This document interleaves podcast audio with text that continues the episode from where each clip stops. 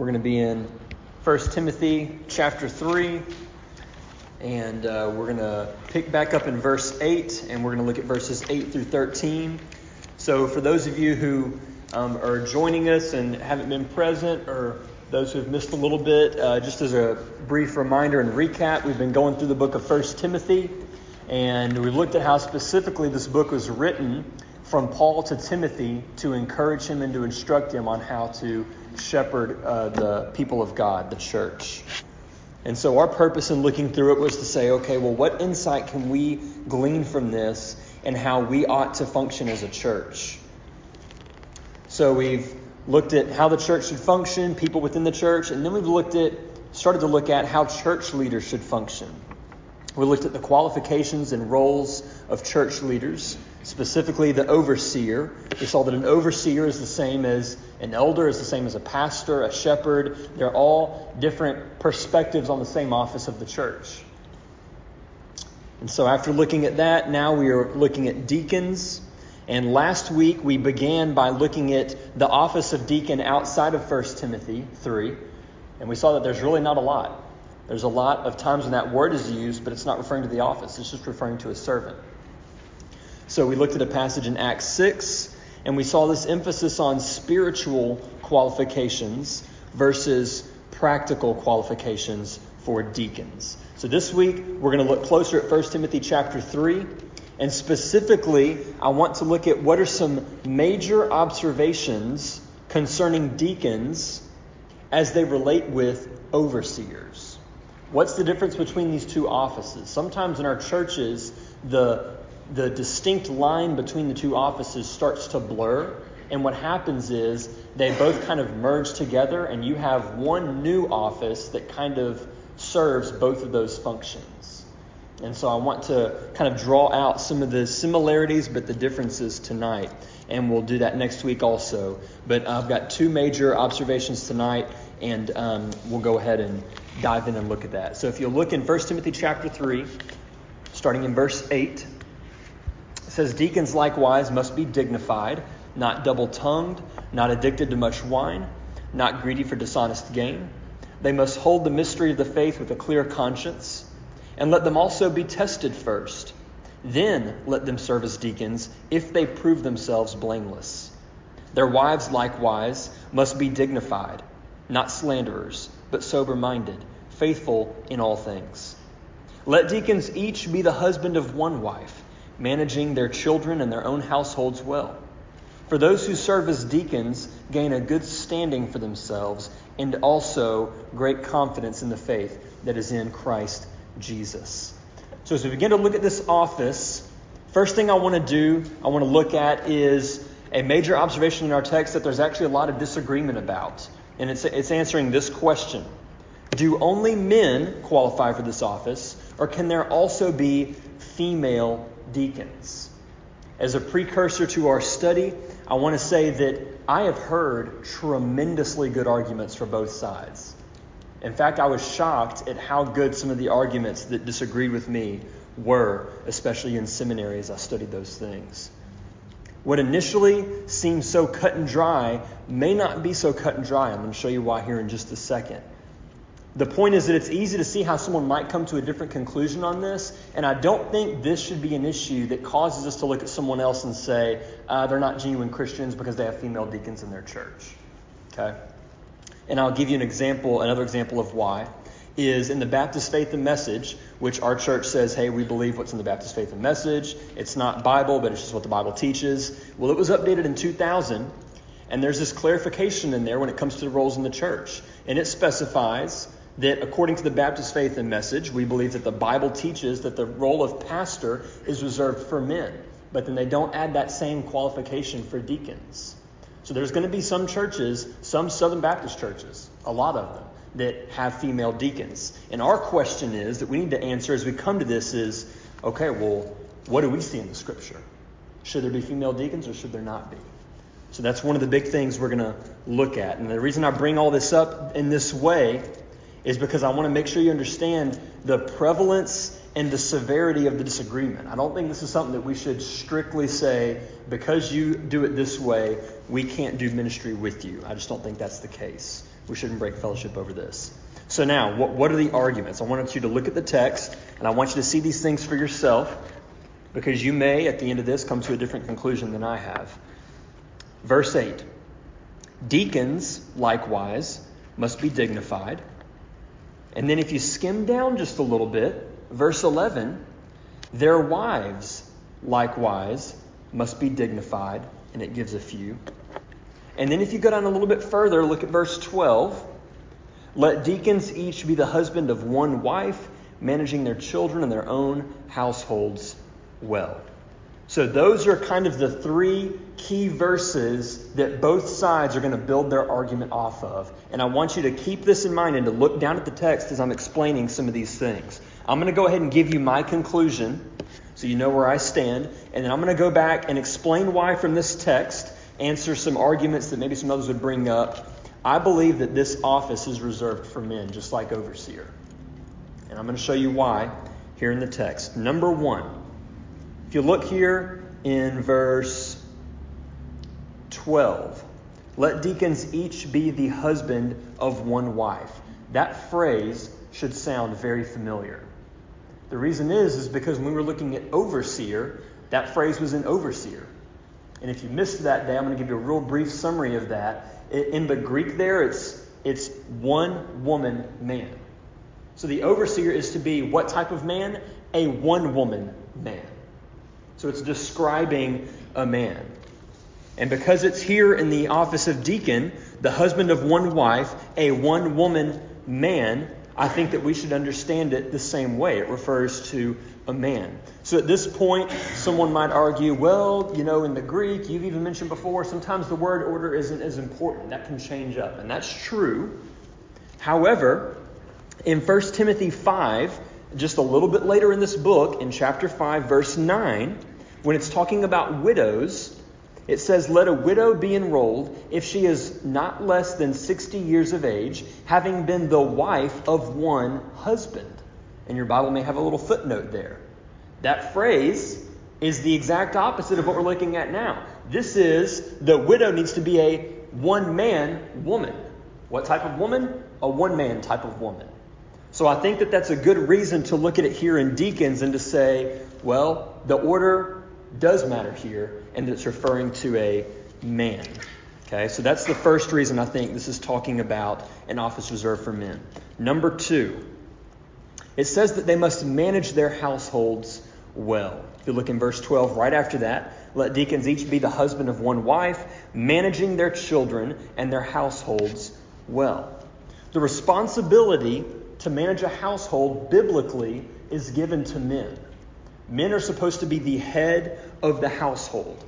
And I'm going to give you a couple of uh, passages that you can write down and look at later for some personal study.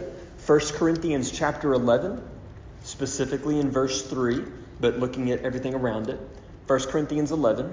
And then Ephesians chapter 5, verse 23. And here's what they say. They both say it very similarly. They say the husband is the head of the wife, and they compare that headship in one passage to how Christ is head of the church in Ephesians, and how God is the head of Christ in 1 Corinthians. So, in this teaching, the man woman role in the marriage is to mirror the Christ church relationship, and it's to mirror the God Christ relationship. So, the question we might ask at this point is okay, well, what does that mean? Does that mean that, that women are less valuable? And I've heard this, and it, I'll be honest, it, it's a little frustrating because I think what we do is we assume, well, God, because you didn't make me this other way, you must not love me as much as you love this person. I love my wife. I love my wife. And she has this thing that she'll do sometimes where she'll say, Yeah, but wouldn't you love me more if I was like that? Maybe husbands in here, your wives have said something similar. Maybe wives, your husbands have said something similar. We compare ourselves and what we do to other people and the things that they can do that we can't do or different responsibilities or capabilities. And we use that to value ourselves and to say, my value is dependent upon what I do. Your value is not dependent upon what you do. All of our value in here is equal, just like every other person on this planet. Our value is equal because we're all made by God in His image. That's where our value comes from. So we begin to warp that when we think, well, because my role or responsibility is different, I must not be valued as much. This is devaluing to women, and I just don't think that's true. And if you want an example as to why I don't think that's true biblically, when it compares the husband and wife in the marriage, the, the husband is the head of the wife, just as God is the head of Christ, would we look at that and say, well, Jesus must not be as valuable as God because God is the head? We wouldn't say that. And we shouldn't say that about our marriages either. What is the relationship between Jesus and God? How can we understand this headship in the family? Well, the doctrine of the Trinity tells us that Jesus and God are equal. They're both God, and yet there's only one God. There's only one God but there are individual persons Father, Son, and Holy Spirit. Each of these is fully God, and each is equal. In the same way, the husband and the wife are equal. So, what does it mean that the husband is the head? We've been studying the book of John. I'm going to go ahead and turn over there. John chapter 5. We just looked at this several weeks ago on Sunday mornings. If you want to do some more study on this, you can go to our website and look at the messages tab there and listen to some of those again. But I'm going to read some passages out of John chapter 5 and listen to how it speaks about the relationship between Jesus and the Father. John chapter 5, I'm going to read verse 19. I'll let you turn there if you'd like to follow along. All these are from John chapter 5, so you won't have to do a lot of turning between these. John 5, 19. So Jesus said to them, Truly, truly, I say to you, the Son can do nothing of his own accord, but only what he sees the Father doing. For whatever the Father does, that the Son does likewise. So the Son does what he sees the Father doing. Look at verse 21. For as the Father raises the dead and gives them life, so also the Son gives life to whom he will. So the Son does the same things the Father does. John 5:22. For the Father judges no one, but has given all judgment to the Son. So the Son does some things that the Father doesn't do because the Father gives those things over to him. John 5:23. That all may honor the Son just as they honor the Father. So the Son and the Father receive equal honor. And finally, in verse 30, I can do nothing on my own. As I hear, I judge, and my judgment is just, because I seek not my own will, but the will of him who sent me. The Son seeks the Father's will, not his own. This is how the husband wife relationship works in the home. This is what it means that the, that the husband is the head of the household. It means that he is setting the agenda for what the house will be about, and the house looks to the father or the husband to say, What is it we are to live for? What is it that we are to do? It doesn't mean, as some people would say, whatever the husband says, the wife has to do. That is a gross mischaracterization of that command. For God to be the head of Christ means that the Father's will is what guides their roles and their functions without diminishing the inherent value of either one. Same honor, different roles. And this is what it means for the husband to be the head of the wife. The husband sets the direction for the household and models what the family will be about and do. Different roles, same honor. So, why do we get into all of that. All of that is to pull back to deacons and to say if one of the qualifications here in verse 12 is that the deacons are to manage their children and their households well, we know that that stems from the man's relationship and role in the family unit, and that is to be a manager of his household and to be the head of the household. So I think that this is referring to um, a, an office for a man to fill. I'm going to give you one more reason that I think this is the case. Number three. In 1 Timothy chapter 3, it says, Deacons and their wives, and it separates that and gives separate qualifications. I think that if it was referring to deacons, male deacons, and then female deacons, I think it would be giving the same qualification for the office. It doesn't make sense to me that some deacons qualify this way, but then others really just need just these few. Okay, that doesn't make a lot of sense to me. The natural reading of the text is that there is the male office of deacon, but that for a particular reason, there's a qualification for the wives of the deacons as well. So we shouldn't interpret this otherwise unless we have a good reason to do so. So at this point, there are some who say, well, I do have a good reason to interpret it differently. And I've, I, again, I'll be honest, I've heard some great arguments. Here are the arguments that I hear for that.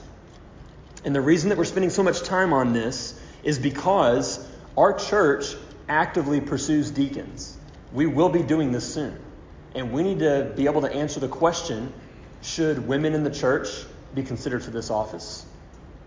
If so, what are their qualifications? What disqualifies them? Should it be only men? If so, what qualifies them? What disqualifies them? So this is an important, an important thing. Here's what some others would suggest. Number one, this is the argument for female deacons. Deacons refers to male deacons, and when it says their wives, that's actually referring to female deacons. And here's what they would say. The word wives there, we've looked at this, doesn't just translate to wives.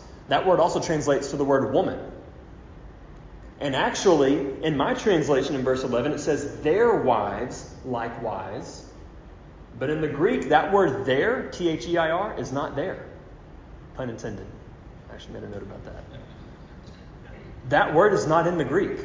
It's just the word women or wives. And you have to use the context to try to figure out is it referring to the women of the deacons, their wives? What's, what's being said there? That's the first thing they would say. Number two, they say, well, when it says deacons likewise, and then it says in verse 11, their wives likewise, the word likewise indicates a new office. Overseers must do this. Likewise, deacons must do this. Likewise, female deacons must do this. Number three, they say it would be strange for overseer qualifications to not include qualifications for their wives, but then the deacon qualifications do include qualifications for wives. That doesn't make sense. Therefore, it's not referring to deacons' wives, it's referring to women deacons. I think that's a good argument. Number four, in Romans 16, 1 through 2, we read about Phoebe, a woman who is referred to as a deacon. Some of your translations may say deaconess. I hope you can see it's possible for someone with a sincere desire to honor God's word to read this passage and to come to a different conclusion than we do. Some of these arguments are very convincing. Makes a lot of sense. Here's why I'm not convinced of those things. Number one, none of the arguments I just gave you address anything I said in the whole first part of this message. All those points still stand. Number two, the translation of women as wives or the implied T H E I R there isn't an incorrect interpretation. Both of these translations are possible. They're both possible. You have to use the context to determine which one is it really. And I think based on every other argument that we've heard tonight, the correct interpretation of this would be their wives instead of female deacons. Number three, if likewise is a new office, it doesn't make sense why Paul would start talking about male deacons, then start talking about female deacons when we get to verse 11, and then go back to male deacons again when we get to verse 12. Additionally, when he does go back to male deacons in verse 12, we don't see the word likewise this time. And in 1 Timothy chapter 2, I think it's verse 9, we see the word likewise used and it's not referring to an office. So it seems arbitrary to say because the word likewise is there, it must be a good it must be an office. I don't think you can say that without a good reason to say that. In Philippians 1 1, we looked at that last week. We see this letter is written to the church in Philippi, and then it lists the elders and the deacons. It doesn't list elders, deacons, female deacons. So I don't think that the word likewise means it's a new office. That just doesn't make sense.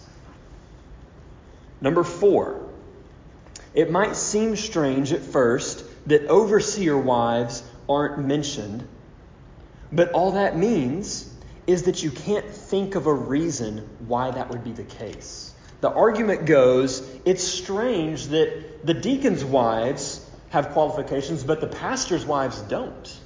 And the pastoral role, as the preaching role, seems like it would be more important. So why would you not why would you not have qualifications for them? What this means is you can't think of a reason that would be the case. But just because you can't think of a reason that that would be the case doesn't mean that it's not the case. It just means you don't know why that's that way. And sometimes you're going to come to Scripture and you're going to say, well, that's weird.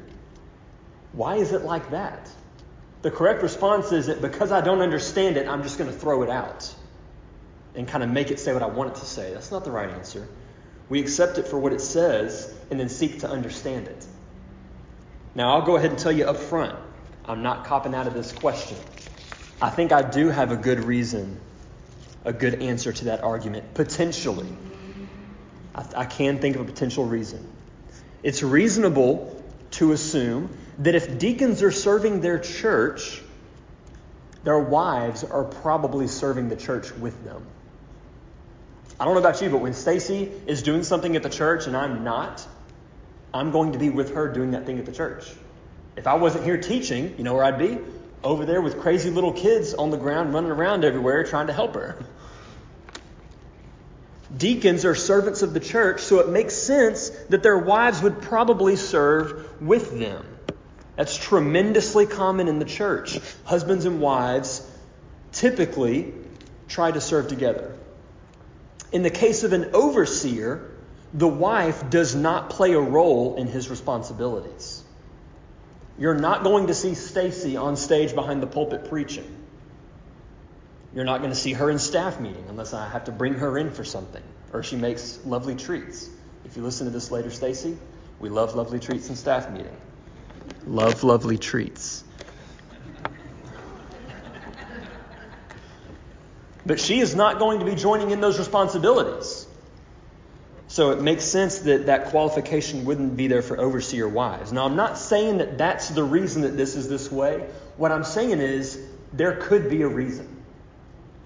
You don't have to know what the reason is to accept it as it is.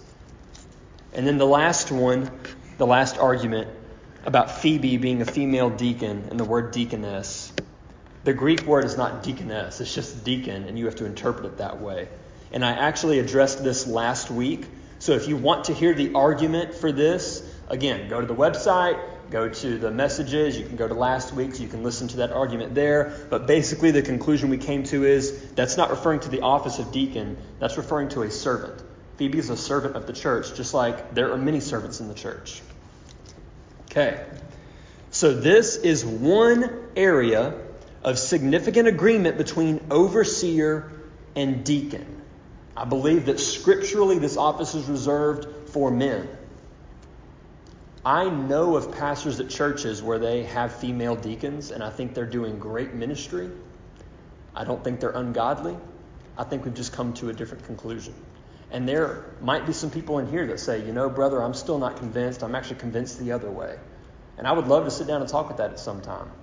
But I'm okay being in the same church with you and worshiping the Lord with you because I can see how someone in their strict observance to trying to interpret the scripture as literally as possible might come to a different conclusion on this.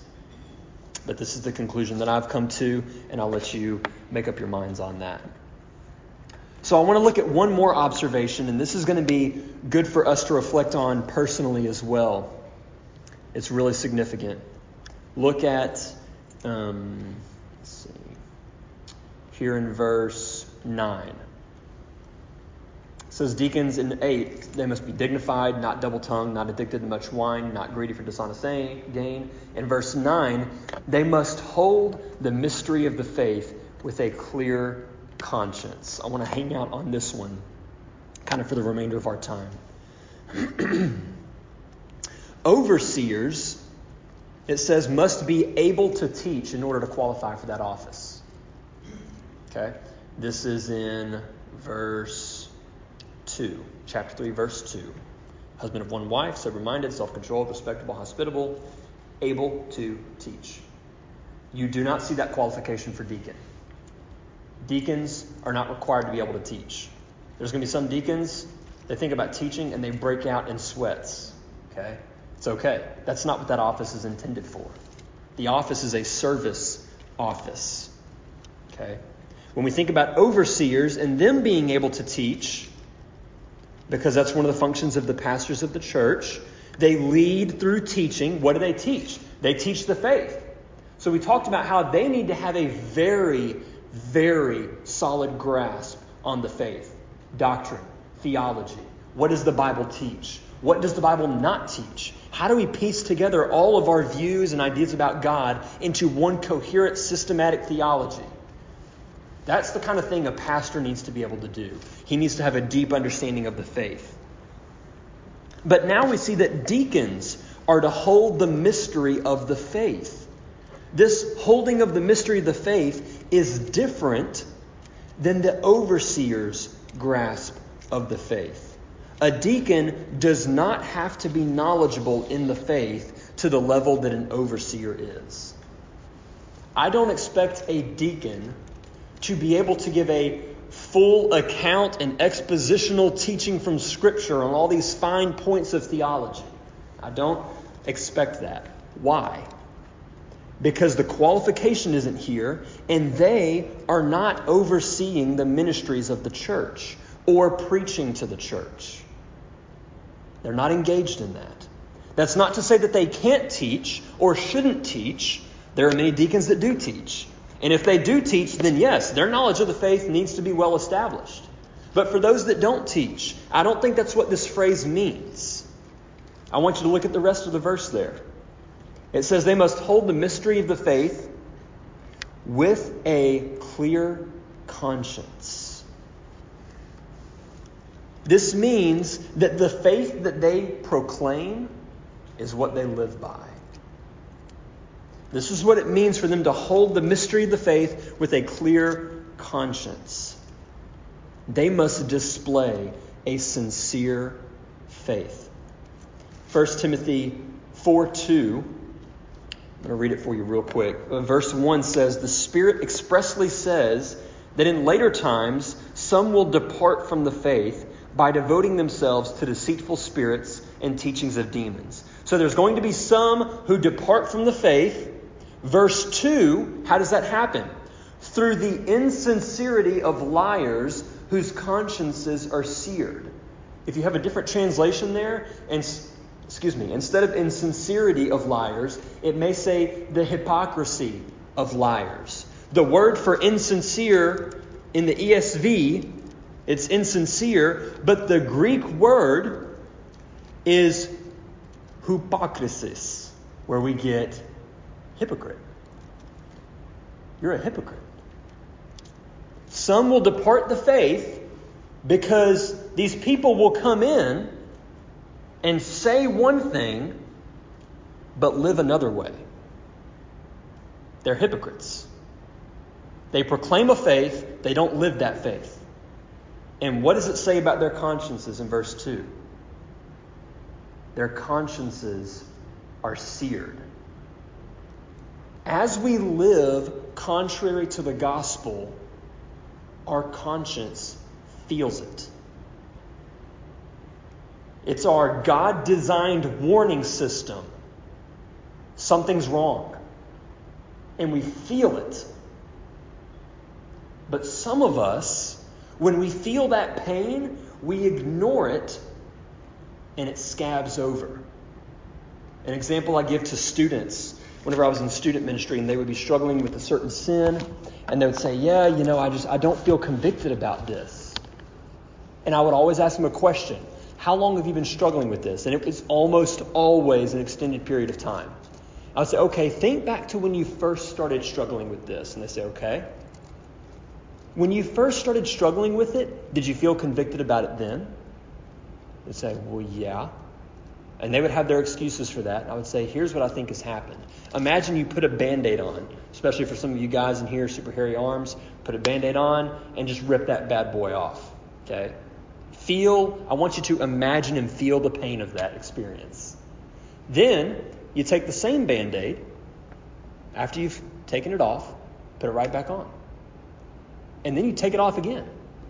And I would always ask this question Is it going to hurt more, less, or equally the second time? Most of the time, the student will say less. Sometimes you get them, they're like, just as much. I'm like, oh, dude, okay. So you do it a hundred times. Is it going to feel the same way a hundred times? And they always come back, okay, no, it's not. No, it hurts less and less. You put it back on again, take it off again. Put it back on again, take it off again. Well, eventually, you put the band-aid on, it's just going to fall off. You don't feel that anymore. The ripping of something off of your skin shouldn't feel pleasant, but the more you do it, the more you feel it. Or imagine for some of you maybe that took guitar lessons a long time ago. You start playing and you're excited to play the guitar and you start pushing on the strings, but then you notice after about 20 minutes or so, if you can last that long, your fingers are really hurting. And you look and there's like these dark lines going straight across your fingers, and maybe one of them's bleeding. And you're like, this is supposed to be fun. This is terrible. Why would anybody do this? And then your teacher instructs you. They're like, you have to keep practicing. And eventually, what's going to happen is you're going to build up calluses on your fingers and you won't feel that anymore. And you're like, you're a liar. Well, then, sure enough, weeks later, the more you practice, those calluses build up. And then that tiny, thin little piece of metal doesn't pierce your skin like it used to because of repeated use, that callus is built up. It's the same thing here with these liars their insincerity, their hypocrisy. They proclaim a faith, they live contrary to it, and their conscience hurts. But the more they do it, the less they feel it because their conscience becomes seared. The deacons, this qualification, they must hold the mystery of the faith with a clear conscience. We see the same thing in verses 12 through 13. Look down to verse 12. It says, Let deacons each be the husband of one wife, managing their children and their households well. We looked at that. Verse 13. For those who serve well as deacons gain a good standing for themselves and also great confidence in the faith that is in Christ Jesus. So the deacons and their faith is not so that they can teach like the overseers it's so that they would be spiritual examples. They need to follow the faith that they proclaim. It's okay if they're not systematic theologians. And in the same way, here in verse 12, we have another similar uh, similarity between the two offices managing their children and their households well. So we might look at that and say, well, see, the deacons do manage the church. Because the qualification is that they need to manage their children well. And for overseers, they manage their children well so they can manage the church. So it must be the same for deacons. But again, this is the exact same thing that we just looked at. Look at the rest of the, of the passage. Let them be the husband of one wife, managing their children and their households well. Verse 13.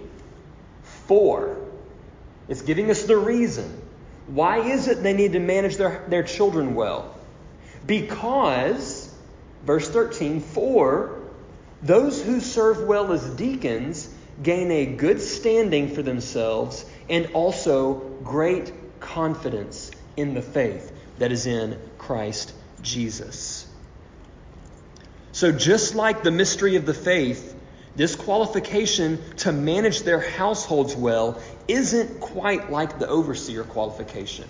The overseers are to manage well because they need to manage the church, but that's not what's given here. The deacons are to manage well for two reasons. Number one, as a deacon, they are going to have a good reputation as deacon.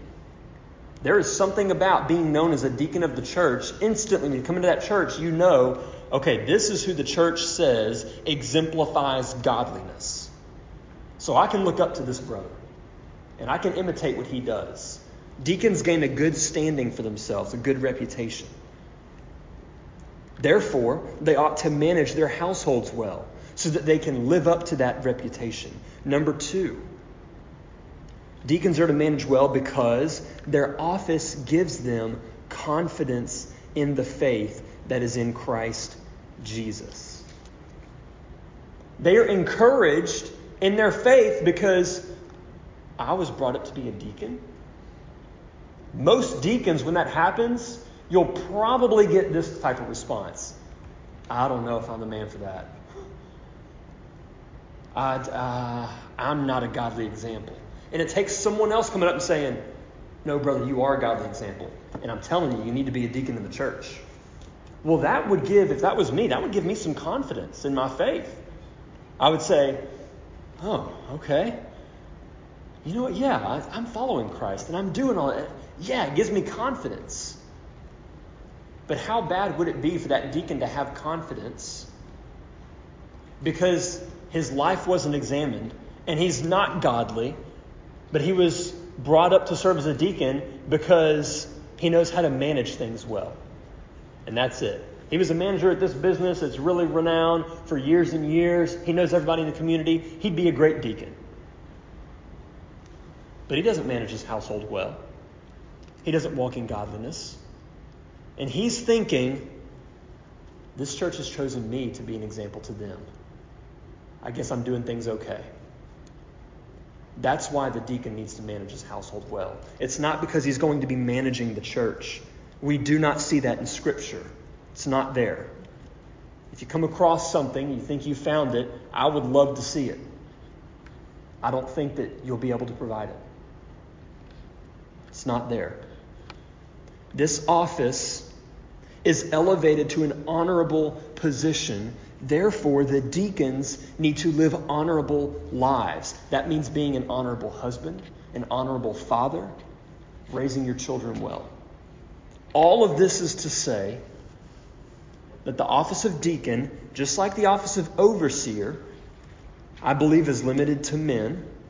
But unlike the office of overseer, the office of deacon is not an office of ministry oversight or decision making. Rather, it's an office of genuine servitude that stems from a genuine faith. That's what a deacon is, or that's what a deacon ought to be. If your deacon starts to function outside of that mold, it's not to say things won't work out well in the end. I'm sure things will work out okay but it's to say that's not what we see in Scripture. So, some application for us to kind of dwell on tonight as I close out. We might ask this question of ourselves How is my conscience? Is my conscience convicted or hurt when I think about living the faith, it's really easy to look at someone else and to gauge how much of a hypocrite they are. It's very easy to do that. Most people do that the moment they walk into a church, especially if they're not believers. All they see is hypocrite, hypocrite, hypocrite. That's all of us. It's so easy to see it in other people, but it's so hard to see it in ourselves. Have you ever thought about this? Have you ever thought about how hard it is to approach someone else you love and to say, I think you're being hypocritical here? That's very difficult to say. So if no one else is telling me I'm a hypocrite, and I'm not recognizing I'm a hypocrite, you know what's going to happen? I'm going to be stuck in this trap for a long time. So, this is an opportunity for us to look at ourselves with sober judgment and to say, Am I living the faith that I've proclaimed? Technically, all of us, deacons included, are subject to the charge of hypocrisy. None of us are expected to live perfectly according to everything we see in Scripture. You will not be perfect. Here's what we are expected to do pursue it. Pursue it. Do you see something you're falling short in? You're called to pursue seeking holiness in that area. That does not mean you'll be perfect. What it means is that justification, well, I'm not perfect, is not going to lead you into more sin. You're going to pursue holiness. That's what that means. When you are doing that, you can be confident that you are in the faith. A hypocrite recognizes an error or a sin or a lack of obedience and says, eh, well, nobody's perfect. But a genuine Christian recognizes it and says, Lord, I'm sorry. Help me turn from this sin.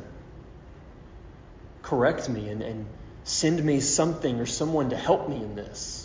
That's what a genuine Christian will say. A genuine Christian fights temptation.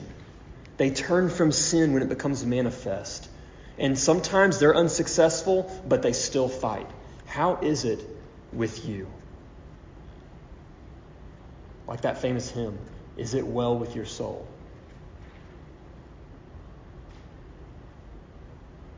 If you need to confess something right now, I would just challenge you to do that in just a moment when we're praying. Pray to the Lord and say, God, I have been a hypocrite here. And tell him the reason why you're only confessing it now. Maybe it's because I just didn't see it before, but the Spirit's revealing that to you now. That's a work of the Spirit in you. Maybe it's because you saw it before, but you were running from that. And now the Spirit is convicting you, and you feel that pain, and you're saying, okay, I'm ready to stop running from this. Whatever the reason is, in just a moment, confess it. And if you need to confess, is it because deep down you know that you're not really born again?